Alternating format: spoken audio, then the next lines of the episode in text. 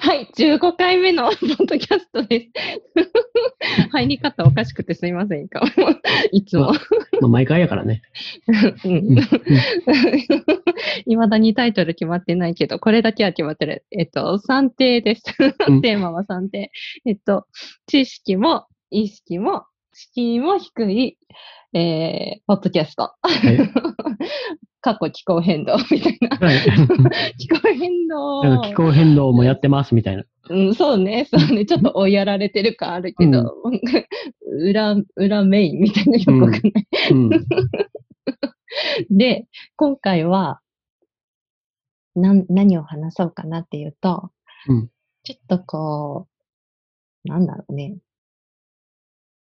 夢の話をしたいなと思って、夢の話っていうか、うん、なんだろう。んと、なんか今本当にいろんなことすごく、あの、世界中で起こってるけど、うん、なんか、そろそろ、本当に、なんていうのかしらね、こう、うん、なんかこういう世界に住みたいよね、こういう世界にしたいよね、話あ、うん、をね、ね、するの大好きなんだけど、もう趣味かよっていうくらい好きなんだけど、うん、そういうのをね、そろそろ本気で、うん、あの、やっていきたいなって、語っていきたいなって。うん、なんか、ね、話もしなければ生まれないし、だからとりあえずここのポッドキャストで話しちゃおうっていうことで、うんうん。夢も語らねば叶うまいっちゅうやつよね。そうそうそう言葉にしいひんことは現実にはならへんし。そうです、そうです。うん、そう、その通り。うん、であ、いきなりだけど、じゃあ私からね、どんな世界にしたいかっていうと、うん、え、役割の世界、うんうん、とにかく、何？国境とかないし、うん、なんかとにかくね、そうそうそう。お金のない世界って、あの、なんだろう。非現実的って、あの、いろんな人に話すと思われがちだと思うんだけど、それは大人になればなるほど、知識を身につければつけるほど、そういうとても遠い世界に感じられてしまう話だと思うんだけど、うん、私本当にそうは思えなくて、うん、本当に、この世からお金というものが例えばなくなったとして、うん、なくなったとして、全員が安全とか安心とかの中で生きれるなら、そんな奪い合うとか競争とか、うん、戦いとか、うん、そもそもその根源になるものがないと思うんだよね。つまり、お金があるから、貧富の差だったり、なんかそういう格差っていうものがとにかく生まれてしまって、うん、おどんどんどんどんおかしい方向に世界が今行っているけれども、うんうん、何年も前からね。でもそれがなくなった世界って想像したときに、うん、あの、本当にそういう今ある問題って何もないんじゃないかなってしか思えないのよね。うん、うん、うん。わかるわかる。ね。うん。そうそう。えっと、どんな感じ？と、俺の方はって言ったら、まあこれ、ポッドキャストが気候変動も一応扱ってるから、メニューの中に。メインメニューじゃないけど、あの、どういう、それか、それに絡めていくと、去年の、去年からあの、大統領選挙に向けて民主党の大統領候補の予備選みたいなのが始まってて、で、その中で各候補がもうみんなグリーンニューディールっていうもう気候変動対策、もうもっと突き詰めていけば気候正義対策って言ってもいいぐらい、こう気候変動に強い世の中っていうのを作っていく、もう社会のシステムを根底から変えていくような政策を出してきてるのね。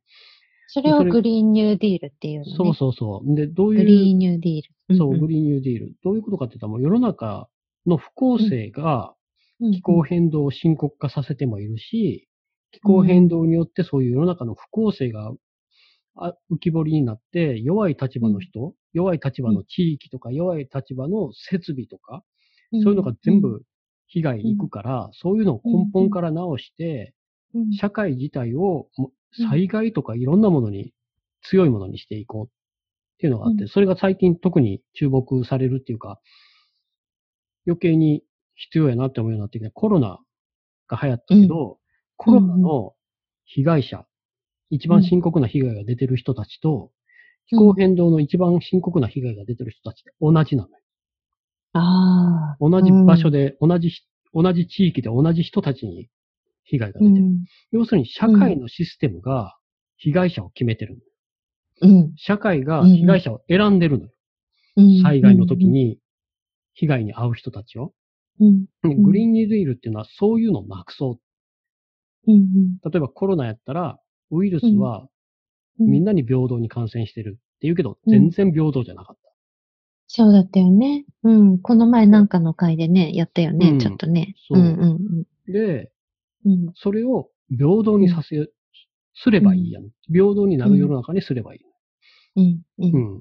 うん。で、そのために、グリーンニューディールっていうのはすごいぴったりな。まあ、気候変動対策がメインやから、あれなんやけど、まあ言ったら、あの、いろいろいくつか言ったら、まあ、温室効果ガスはゼロを目指すと。これ、もともと、あの、サンライズムーブメントっていうアメリカの学生とかが中心になって、作った環境保護団体が、バーニー・サンダースとかオカシオ、アレクサンドロ、サンドラ・オカシオ・コルテスとかに、アメリカの民主党のすごい左派、左の方の人たち、AOC なんかはもうまだ20代かな、うん、で、に働きかけて作ったんやけど、うん、温室効果ガスの排出ゼロ、最初は2030年までにって言ってたの。ゼロ。それ消し、消したけど。10年以内っていうのは。でも再生可能エネルギーがゼロエミッションの電力を100%にする。で、交通システム自体を見直す。だから電気自動車みたいな排出量ゼロの車を増やしたり、公共交通機関全体的に見直す。で、アメリカやったら、ほら、広すぎて、鉄道網っていうのが全くできてないから、あの、日本の新幹線みたいなのをもうアメリカ中に張り巡らせて、車で移動しなくていい世の中にする。うん、もうインフラそのものを見直す。うん、で、あとは、あの、建物とかも気候変動に強い。うん。うん。あの、エネルギー効率が良かったりとか、水道効率を良くしたりとか、災害時にできるだけちっちゃいリソースで賄って乗り越えられるような。うん。うん。で、あとは、そういう製造業とかも、再生可能エネルギーとかクリーンなエネルギーを使って作る。で、農業とか酪農とかも今ってほら、環境負荷がものすごく高いから、そういうのも良くしていく。そうすることで、二酸化炭素の排出量も減るし、環境汚染も減るし、健康被害も減るしっていう。うんうんで、それに伴って雇用は増える。うん、例えば、石炭火力とか火力発電所とか原発とかどんどんなくなっていくから、そこで働いている人たちをトレーニングして、国の、国とか州の費用でトレーニングして、うんうん、あの、再生可能エネルギーとか、グリーン、クリーンな業務、うん、そういう、うん、うん、ゼロエミッション関係の新しいシステムにね。そうそうそう、う。ん、そういうところで働いてもらうようにする。うん、うん、でそうだよね。うん、今さ、なんかそういういい方向に何か話を持っていこうとすると、じゃあ今ここで働いてる人どうすんの？や、みたいな話出てくるじゃん。いや、だから新しいシステムの方にそのまま、移行していただいてっていう話だよね。いくらでも雇用はあるよね。うん。で、その雇用もそうやし、あとは、あの、サプライチェーンほら、ファーストファッションの時に言ってた、どこで作られて、どこを経て自分の手元に来るのかみたいなのを、もっとちゃんと管理できるようにする。そこで環境破壊とか人権侵害が起こらんようなシステムを作っていく。はっきりと、こういう基準を満たさないものは売っちゃいけませんよです。どこで作られて何が起こったやわからんような商品は売らせませんっていう。そうだね。基準がしっかりと設けられれば、うん。うん。変な商品が出回らない。そうそう。で、それが海外から輸入するにしても、そこは徹底する。下手なもんは輸入させない。わからんもんは輸入させない。そこに人権侵害とか環境破壊があるんやったらもうそういうものは輸入しないっていう方針にする。で、万が一災害とかあった時のために医療保険のシステムとか、あの、住宅の提供とか、あと経済的な、その受け皿、えっ、と、社会保障とかを、もう全国民に何があっても大丈夫なように災害があった時に、今みたいにもう家追われた、行くところがない、ホームレスになるとかじゃ、そういうことが起こらんようにする。大体こういうのがグリーンニューディールの根本みたいな感じ。うん、だから誰、うん、誰も見放さない、見捨てないみたいな感じ。うんうん。うんうん、そうだよね。どんな立場の人も、どういうところに住んでいても、必ず、うん、うん、見見放されないというか？うん。うんうん、そうそう。で、こういうのがコストがっていうけど、例えばもうコストってしっかりと持ってる人からコストは調達する。持ってる人に払ってもらう。うん。例えば、ほら前言ったけど、言ったことあったっけ？あの、えっと、お金持ちから、たった2%、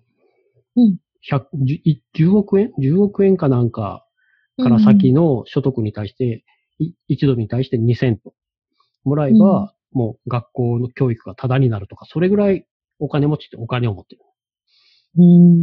だから、持ってる人たちには出してもらう。昔出してたんやから。昔は税金70何パーセントとか払ってくれてたんやから、お金持ちって。わあ、全然違うわ。そう、それを今20何パーセントとかまで、ガンガンガンガン減らしていきたんやから、あの、バカタリリ、レーガンからあと。レーガン、親ブッシュ、コブッシュ、トランプ。うん、その辺からちょっと狂い出したのね。うん。うん、で、汚染出す企業からは、公害で利益を得てるんやから、当然、その公害に対してはお金を払ってもらう。二酸化炭素にしても、ちゃんと炭素税を払ってもらう。うん、そうすることでお金は入る。それを振り分ける。必要な人たちに、必要な場所に。うん。その振り分け方はまあいろんな方法があるんで、直接お金で配るのもありやし、インフラとかに投資するのもあるやし、ありやし、災害起こった時用にプールしておくのもありやし、うん。まあ、大体、気候変動とかに絡めてはそんな感じ。うん、けど、うん、そういうのをもっともっと突き詰めていきたいっていうか、うん、こう、気候変動対策とか、何かのコロナの対策とかそんなんじゃなくて、もっと広く、もっと、なんていうかな、国境も越えて、うん。全世界の人たちが、うん。っていうのでは、うん。ずっと昔から考えてるのが、うん。ユニバーサルベーシックインカム。ユニバーサルベーシックインカム。うん。うん。多分、ベーシックインカムぐらいは聞いたことがある人もいると思うんやけど、うん、あの、要するに、お金を配りますってやつ。あの、安倍ちゃんがやったコロナの時のたった1回10万円ポッチ配ります。って言うんじゃなくって、例えば10万円でも毎月配ります。す、べ、ての人に。うん。うん。うん。ってすれば、うん。救われる人っていっぱいいるよ。うん。家賃の心配をしなくて良くなる人とか、家賃、とりあえず支払い全部それで賄えるから、少ない給料の中からそういう生活費を出す必要がなくなる。うん。うん。で、それを、俺はもっと広げたくって、うん、基本的人権って、あの、健康で福祉的な生活をできるためのものや。国はそれを提供しなあかんわけやん、すべての国民に。そうだよね。そう言ってますよね。うん、健康で福祉的な生活って、住むところに困らなくって、うん、教育を受けるのにも困らなくって、うんうん、病気になった時に病院入るのも困らなくて、うん。で、今の時代やったら、情報を得るためのブロードバンド、インターネットにも困らなくて、教育、うん。そういうのを全部ひっくるめて、それを全部基本的人権にして、あと、あの、電気、ガス、水道、うんうん、必要な本当に生きるために、必要なもの。本当に、本当に必要な、うん。最低限、生きるために必要やん。全部、うん。超必要。うん。うん、必要、必要。だからそこはもう無料にする。うんうんうん、国が当たり前のサービスとして提供する。うんうんその上で、ベーシックインカムを何か食べたいものとか、今度は。食べるものとかって選ぶから人が。そこはもうお金とか渡して自由に使ってください。で、それを全世界で。うん。まあ夢の話やから。夢ぐらい目指して。うん、うん、そうよ。夢、夢ぐらいね。そう。そしたら、人は災害にも強くなれるし、うん。と思わへん？気候変動で、うん、じゃあ気候変動の影響で、去年みたいな台風来ます。うん。うん。だどこに行っても住む場所があって、エアコンも効いた。うん、そこでも教育受けられてとか、子供が。うん、もういろんなしがらみが全部なくなって、台風来ますって、逃げますってみんなで言える。うん。ね。移動するぞって言って、みんな逃げろって。どこに逃げようって。え、公民館、学校、そんなもんいらいな、どこでも好きなとこ行って。うん。うん。うん。じゃあ、沖縄のリゾート行ってきますとかができる。うん。うん。うん。で、そこが良かったら、もうしばらく住もうかな、ここにとか。そうだよね。自由にね。うん。うん。人の移動が自由になる。うんうんうん。うん、なんかさ、本当にさ、意味わかんない何？戸籍だったり、うん、あ、自分の土地だったりさ、うん、なんかあんなのに縛られるから、いざ、ね、例えば震災だったり、そういう台風が来たりして、自分が住んでた場所、家、流された、亡くなったっていう時に、うん、でもまたそこで仮設住宅で細々と、うん、手当もない中、うん、無理やり苦しみながら生きなきゃないなんて、い何のために生きている、うん、そうそう。ね。苦しみながら生きなあかんやん。で、うん、なんか日本なんか我慢か美徳みたいにされてて、うん。うん。なんか出て行ったらもう二度と帰ってくんなみたいなこと言われたりするし、うん、そうじゃなくってもみんなが出て行きたい時に出ていけるように。うん。うん、世界中が本当に国境もなくして、どの土地がどの人も行き来できる、うん、OK、どこ行っても誰がどこに行っても OK っていう環境だったら、どこかに縛りついてなきゃない意味もないし、ね、何も、うん。そう、あの、例えば、前の回でお米の話したよ、2回。うんうん、でもお米減るわ、栄養減るわ、人口増えるわ。で、ほら、収穫できる場所が変わっていく。なら、うん、今のまんまやったら、ここでしかお米作れへんから、うん、ここで作れへんくなったら農家さんってすることなくなるよ。米農家。そうそう。そこで苦しむなよ。うん、移動できたら、移動した先でお米作っていけるよ。お米作れる場所にどんどん移動していけるよ。だそこの地域での役割ができるやん。ね、あなたお米、あるあるお米農家さんなんですよね。うん、ここでいくらでもお米作ってください。本当よね、うん。だってさ、せっかく技術もある、例えば機械だってあるっていうものを、うん、そこの土地にいなきゃない、ここの土地でなんとかしなきゃないとかさ、うん、するからさ、どんどん狂っていくじゃない。うん、そそれでお金に縛られてどんどん。変よね。変よね。うん、変よね。うん。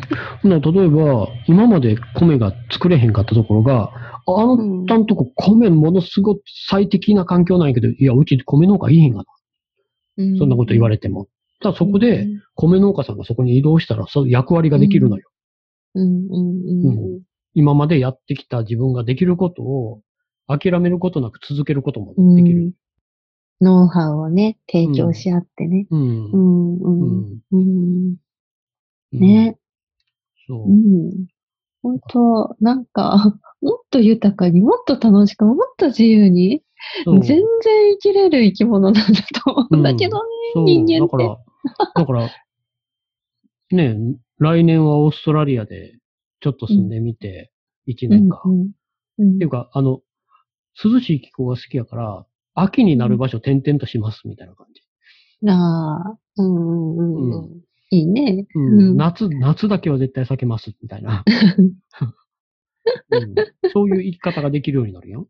うん、うん、うん、うん。うん。だから、ね、で、お金、まあ、また財源はとかなるけど、財源は、お金持ちから分取ります。必要な分。うん必要以上に持ってる人から必要以上の分は出してもらいます。そこで、これはユニバーサルタックス。全世界が共通の同じ税金を全ての人にかける。うん。もう極端な話、お金持ちなんか1億以上持ってる人は90%を取り上げます。95%、98%取り上げます。で、どっかに租税回避するような、ケイマン諸島みたいなところも一緒になってそれをやる。逃げ場所をなくす。日本の企業やのに、愛国心が何だと言いながら、どっかよその国にタックス、税金逃れるためだけによそに本社持って行って、そこで安い税金を納めますとか許されへん。うんうん、日本で雇用も生まれる。そうだね。で、そのと、もらったお金でいろんなものを整えていく。で、みんなにお,、金を配っていく。もう、言ったら、地球全体、全人類、運命共同体。ね。貧しくなりたくないんなら、みんなで頑張って、みんなで豊かになったらいいよ。うんうんうんそうそう。国名は残っていいけど、本当に境界線みたいな、うん、その中身の境界線とかはなくしたいよね。うん、本当に、うん、なんていうの？こう、お金が残るとしても、そのお金が使われるべき場所で使われるようになっていく。うん。うん、だから、こう、行きたいなって思うとこに人は行くし、うん。うん。だから、より楽しいことを地域全体でやっていけば、うんでも、過疎地、過疎地って気にすることもないし、みんな、豊かな、豊かっていうか、みんなが同じなんやから過疎にもならへんし。うん、うん、うん。あとさ、あれ言う、あれじゃん、よく、やっぱり、みんなが同じくらい、お金、お金とか、とにかく全部が保証されてたら、うん、怠けるんじゃないか説？うん、怠けへんよね。うん。怠けないと思う。うん。実際にそういうことを試してる地域っていうのは世界中にあって、うん、で、その、あ、もうやってるのね。ベーシックインカムで、うん、ちっちゃいコミュニティやったりするけど、うん最近やったらどこやったっけ？イタリアだか、スペイン？だかどっかが国でやるって言った、それ。えー、もっと少ない金、ちっちゃい金額やけど、あと年収の上限とかもあったりするけど、でも、今までちっちゃい規模でやったコミュニティベースの,、あのベーシックインカムの導入テストで、人間が怠けたことは一度もないのよ。うん。ないと思う。何をするかって言ったら、それでも働く。うん。時間を家族と過ごす。うん。うん。学校に戻って勉強をする。うん、職業訓練を受ける。うん。もうすべてみんなが前向きに生き始める。時間が余るから。うんおお金を稼ぐために時間を費やしてたのが、お金はあるから時間を自分の好きなことに費やせる。そうだよね。もっと余暇の時間が増えるっていうことだよね。そうそう。だから、お金をあげると、怠けるっていうのは、うん、そのお金があるから、かす、何も努力せずに得たお金やから、それをただだらだら使うだけになるってみんな考えるんだけど、うん、大事なのはみんなお金じゃなくて時間な。時間を大事に使うようになる。時は金なり。時は金なりなんやから、時間を大切に大切に使うようになって、より自分が豊かになる。スキルは身につく。ゆとりができれば、ね、うん、もう例えば地域、コミュニティにサービスするとか、そういうことまでできるようになっていく。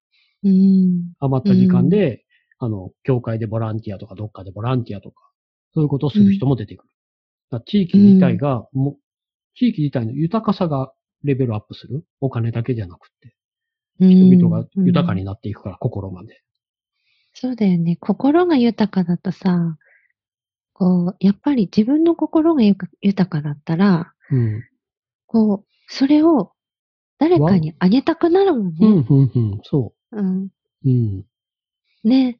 やっぱり自分が生活が大変とか余裕がないと、どうやったって自分のことで絶対精一杯じゃない、うん、家族だったり、そこだけの範囲で精一杯だけど、うん、そこがもう全部が保証されてて、うん、ね、何も心配ない状態だったら、もういいことどんどん生み出そうっていう気持ちになるよね。今は希薄な人間同士の関係も、もっと周りの人とコミュニケーション取るようになるやろうから、うん。うん。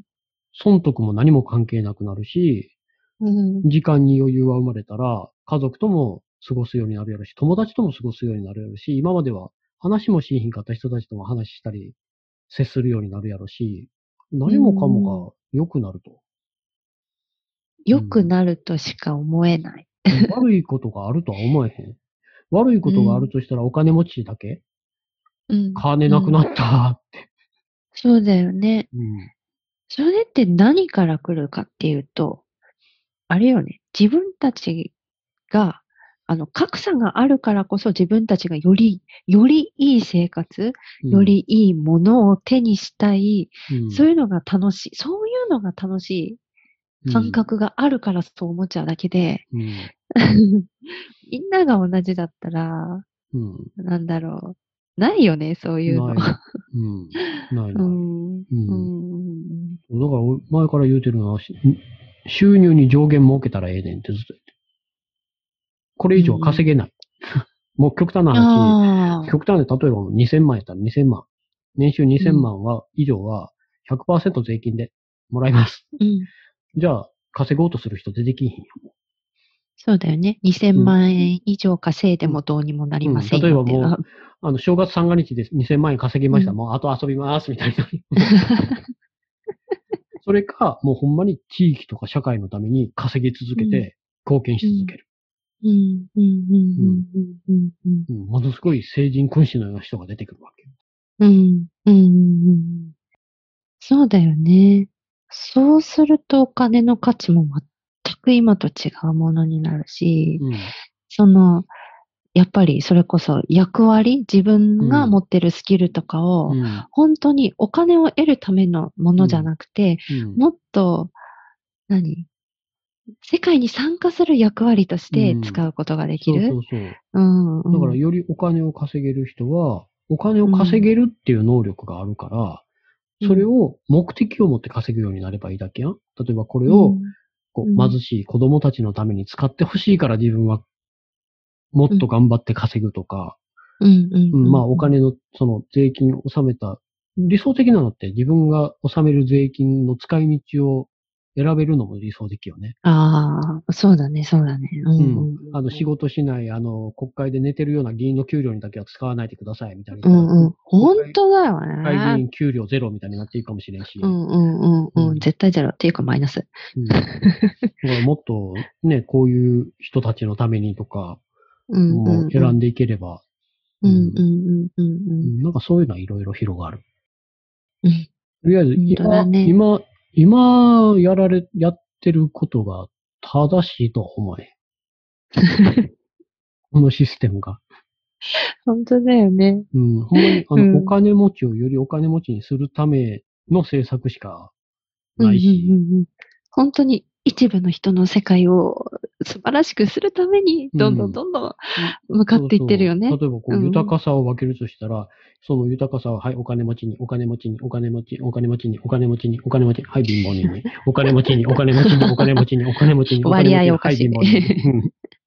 割合がおかしい。逆やろっていう。うん、逆やろね、うん、本当に。うん。うん。本当だね。うん。うん。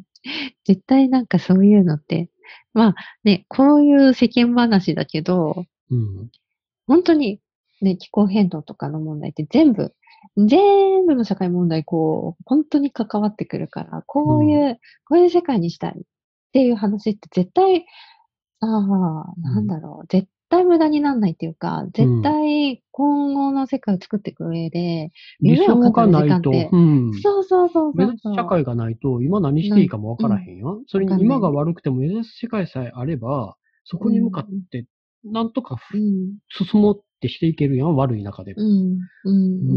ちょっとずつでも、変化に時間が、時間かかるとしても、それさえ忘れへんかったら、社会全体として進んでいけると思うんだよね。だよね。だよね。うん。うん。ほんとね。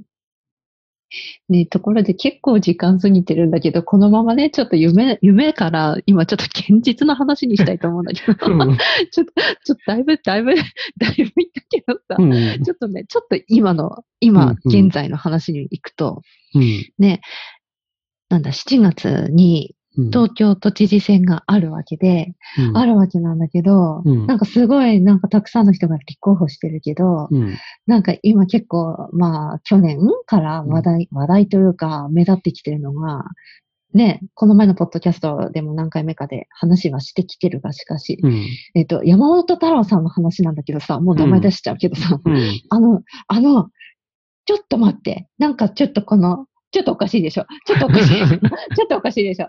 もう、鼻息荒くなっちゃって、乗り込みたくなっちゃう。ちょっとおかしい。ち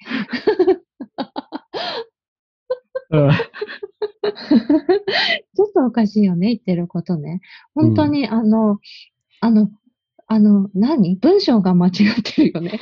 あの、あの、なんで、まあ、あのしか出ないんだけどさ。うん、言ってること言ってることと言ってること違ってるよね。うん。あ、ここで言ってることとここで言ってること違うし。うん、うん、食い違ってるのよね。うん。うん、うん、うん、うん。ここで守る人とここで捨てる人が同じやったりするし。うん、うん、うん。そう、びっくりしちゃう。原発は絶対なしだけど、うん、あの、エネルギーの種類からとりあえず火力でって言ってる時点で、うん、いやー、火力の方が割合で言ったらうん、ね、この前の回でも言ったけど、ものすごい人の命を奪ってしまっている。うん。うん、病気にしている。うん、っていう、そこは、うん。簡単に見捨てるんですか？っていうか、あの、そもそも言ってることめちゃくちゃですよっていう、うん、わけわかんない日本語になってます。なんか原発みたいな、えっと、なんかあったら、うん、えらい被害が出るのに、そんなもんに、博打のようなもんやみたいなことを言ってるけど、うんえっと、そんなめったに当たらへん宝くじの話をそんな風に今にも起こりそうなように言う割には、うん、確実に人が死んでる火力発電に行くっていうのが、もう意味がわからない。うんうんうん、あの、気候科学者って、統計専門やったりするやん。うん、気候気象データを30年分、50年分、何百年分って集めて、そこから傾向を見出してとか、うん、で、こう、この一番起こり得ないような災害のところまでどれぐらいの確率で起こるかとか、そういうのを見て、そこはもの、うん、この万が一の被害が起こったら、大変やから気候変動対策はちゃんとやらなって言ってるのが気候科学者なのね。その気候科学者たちの、もう名だたる気候科学者たち、あの、気候変動、地球温暖化の父と呼ばれているジェームズ・ハンセンとか、うん、あの、俺の、あの、指導教授をやった、あの、アンドリュー・デスラーとか、うん、えっと、他にも、あの、いろんな名だたる気候科学者たちが、うんうん、いや俺は火力発電所の近くに子供住ませるぐらいなら原発の近く選ぶな。今は原発、ねうん、原発使わな、使えるところまで。うんうんうんうん。温暖化が進む方がよっぽど世界が受けるダメージは大きいし、未来に残すダメージはめちゃくちゃ大きい。ここ何十年かで進ま、止められへんかったら、それは何百年何千年先の未来までの人に影響を与える。もう何十億何百億やって、それは。そこ、それがあるのに、ここでそういう石炭火力とかを、うん、あの、続けることのナンセンス。うん。うん。原発はいずれ終わるのは分かってる。だから、ずっと使えとは言わん。でも、稼働できるギリギリまで、安全、ちゃんと、安全規制ちゃんとややりながら動かし続けるべきや。っていうのが、もうほんまに主な気候科学者の考え方その万が一の事故っていうのは、もう限りなく、まず起こらない。うん、それよりも確実に子供が喘息になったり、うん、子供が死んだりする火力発電をやめなあかん。簡単なことな、ね、だって、うん、それはさ、もう、あの、今現在、今この瞬間にもなってることなんだもんね。うん、なってしまってることなんだもんね。今死ぬ人がいて、将来影響を受けて死ぬ人がいるのよ。うんうんうん、だから、大気汚染で今死ぬ人がいるやん。で、将来的には温暖化で死ぬ人が出てくる。うん、で、その温暖化、影響を受ける人ってなったら、もう、それはそれはって。うんうんうんね。万が一も何もない。うん、うん、うん、うん。そうだよね。うん、そう。ねだからね、その、前の時にも言ったけど、貧しい人とか、うん、ホームレスとか移民とか子供とかを守りたいのに、うん、温暖化対策をちゃんとやらずに、うん、原発は止める火力でいくっていうのは、それも現実的な話として、今すぐ100%再生可能エネルギー100%は無理やから、うん、だから当面火力でな。でも、今すぐ原発廃炉も無理やんか。何年言ってるよ、あの人。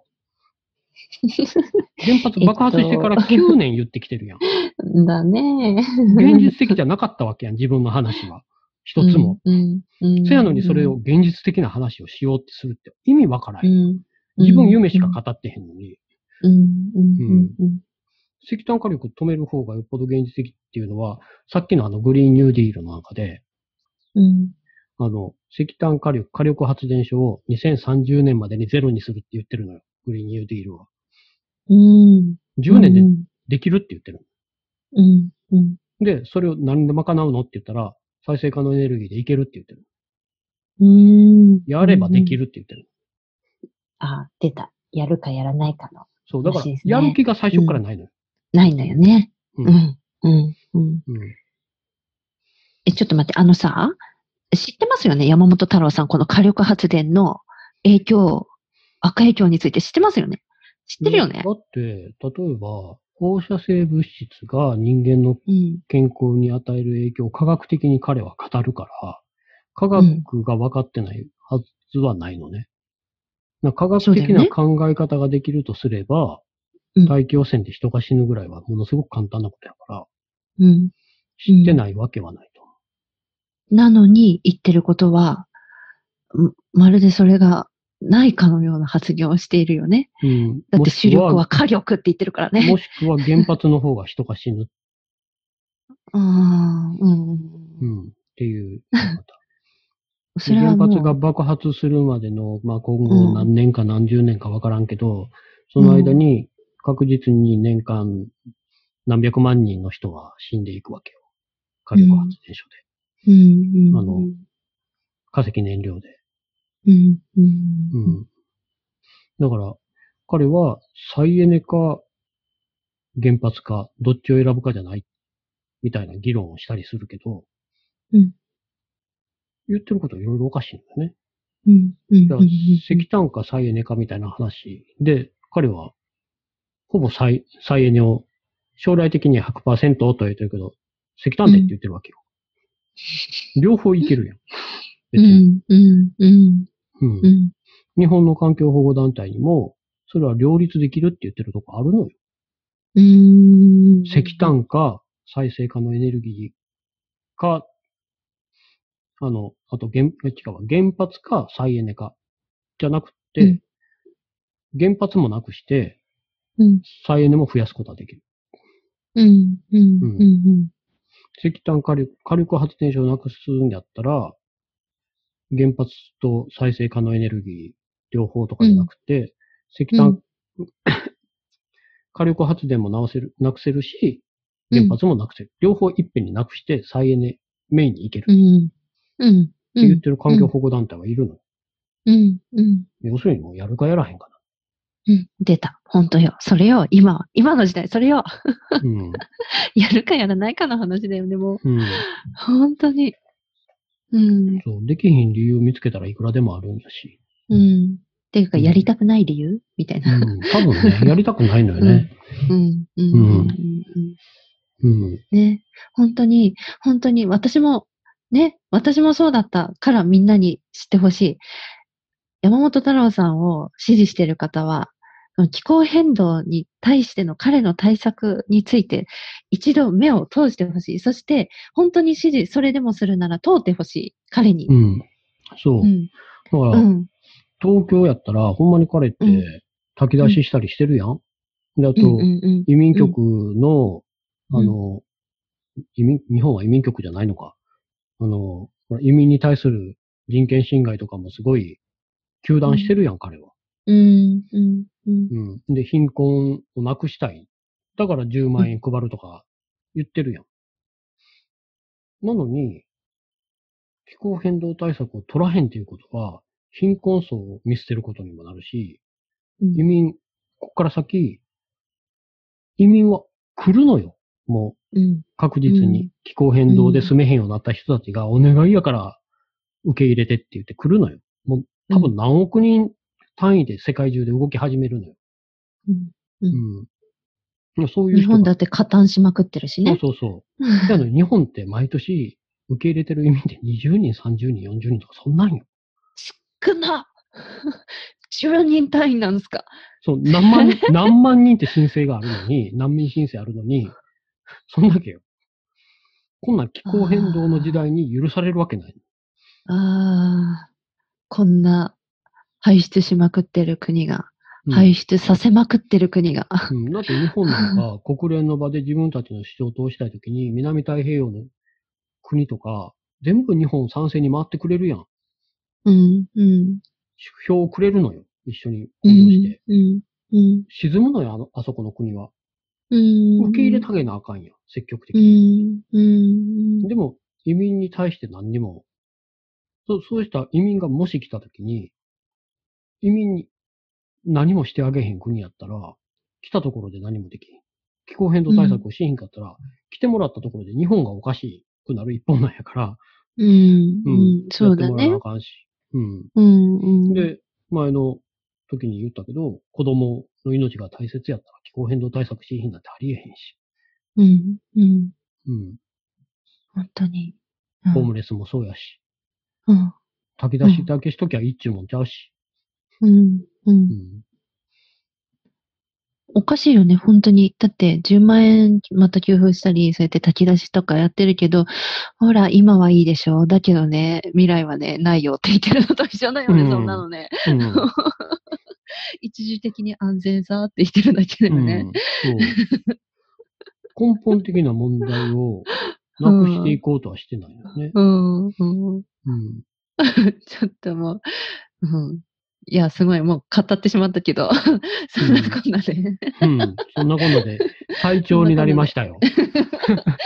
でもね、もう本当に、ちょっと、あまりにも、そのね、ちょっと、太郎さんの支持者とか、まあ、支持、支持しようと思ってなくても、あの演説を、あの、ある角度からしか見なかったら、うん、過去の私もそうだったけど、うん、あ、もう本当に彼、彼を支持しようって思う思っちゃう、思っちゃうよ。どうしたってさ。うん。うん、だけどみんな気づいて、どうか、この、これを回して、本当にあの気づいてる人、お願い、お願い、うん、もっと狂わせないで、もう。日本やばいよ、うん、気づいて、うん、そう、なんか、ね、泥船から別の泥船に乗ったら沈むから。うん、本当こんなのサニーと一緒。うん、サニー。泥船からわら船っていう感じ。本当だよね、もう溺れ、溺れかけの人たちが一生懸命すがってるけど、うん、掴んだのは藁の船だったみたいな感じで。本当だよ。そんな状態も絶対阻止したいという感じで、熱く何十分これも。大変な時間かかってしまう。ということで締めます。うん、まあそんなわけで、夢の話からすごい現実の話になって、なんかよくわからなくなりましたけど、まあ、世界はハッピーに向かいます。はい。ね、本当に気づいてる人は世間話からして、こう、うん、とにかく、ね、うん、ちょっとおかしいんじゃないっていう話をしてみましょうということで、うん、ぜひ。はい、お願いします。はい。はい。うん。東京、東京は世界の名だたるビッグシティなので、東京をしっかりしてもらわんとあかんから。うん、困るよ。うん、ほんと困るよ。うん、あの、うん、過去、黒歴史しかない、黒歴史しかないから、東京には。うん、今回は、今回こそ東京都民にはちゃんと考えて選んでもらわんと。困るよ、困るよ。頼むで、東京。あと大阪、大阪、大阪もね。じゃあ閉めるかな。うん、はい。じゃあねー。そういうわけで、バイバーイ。バイバーイまたねー。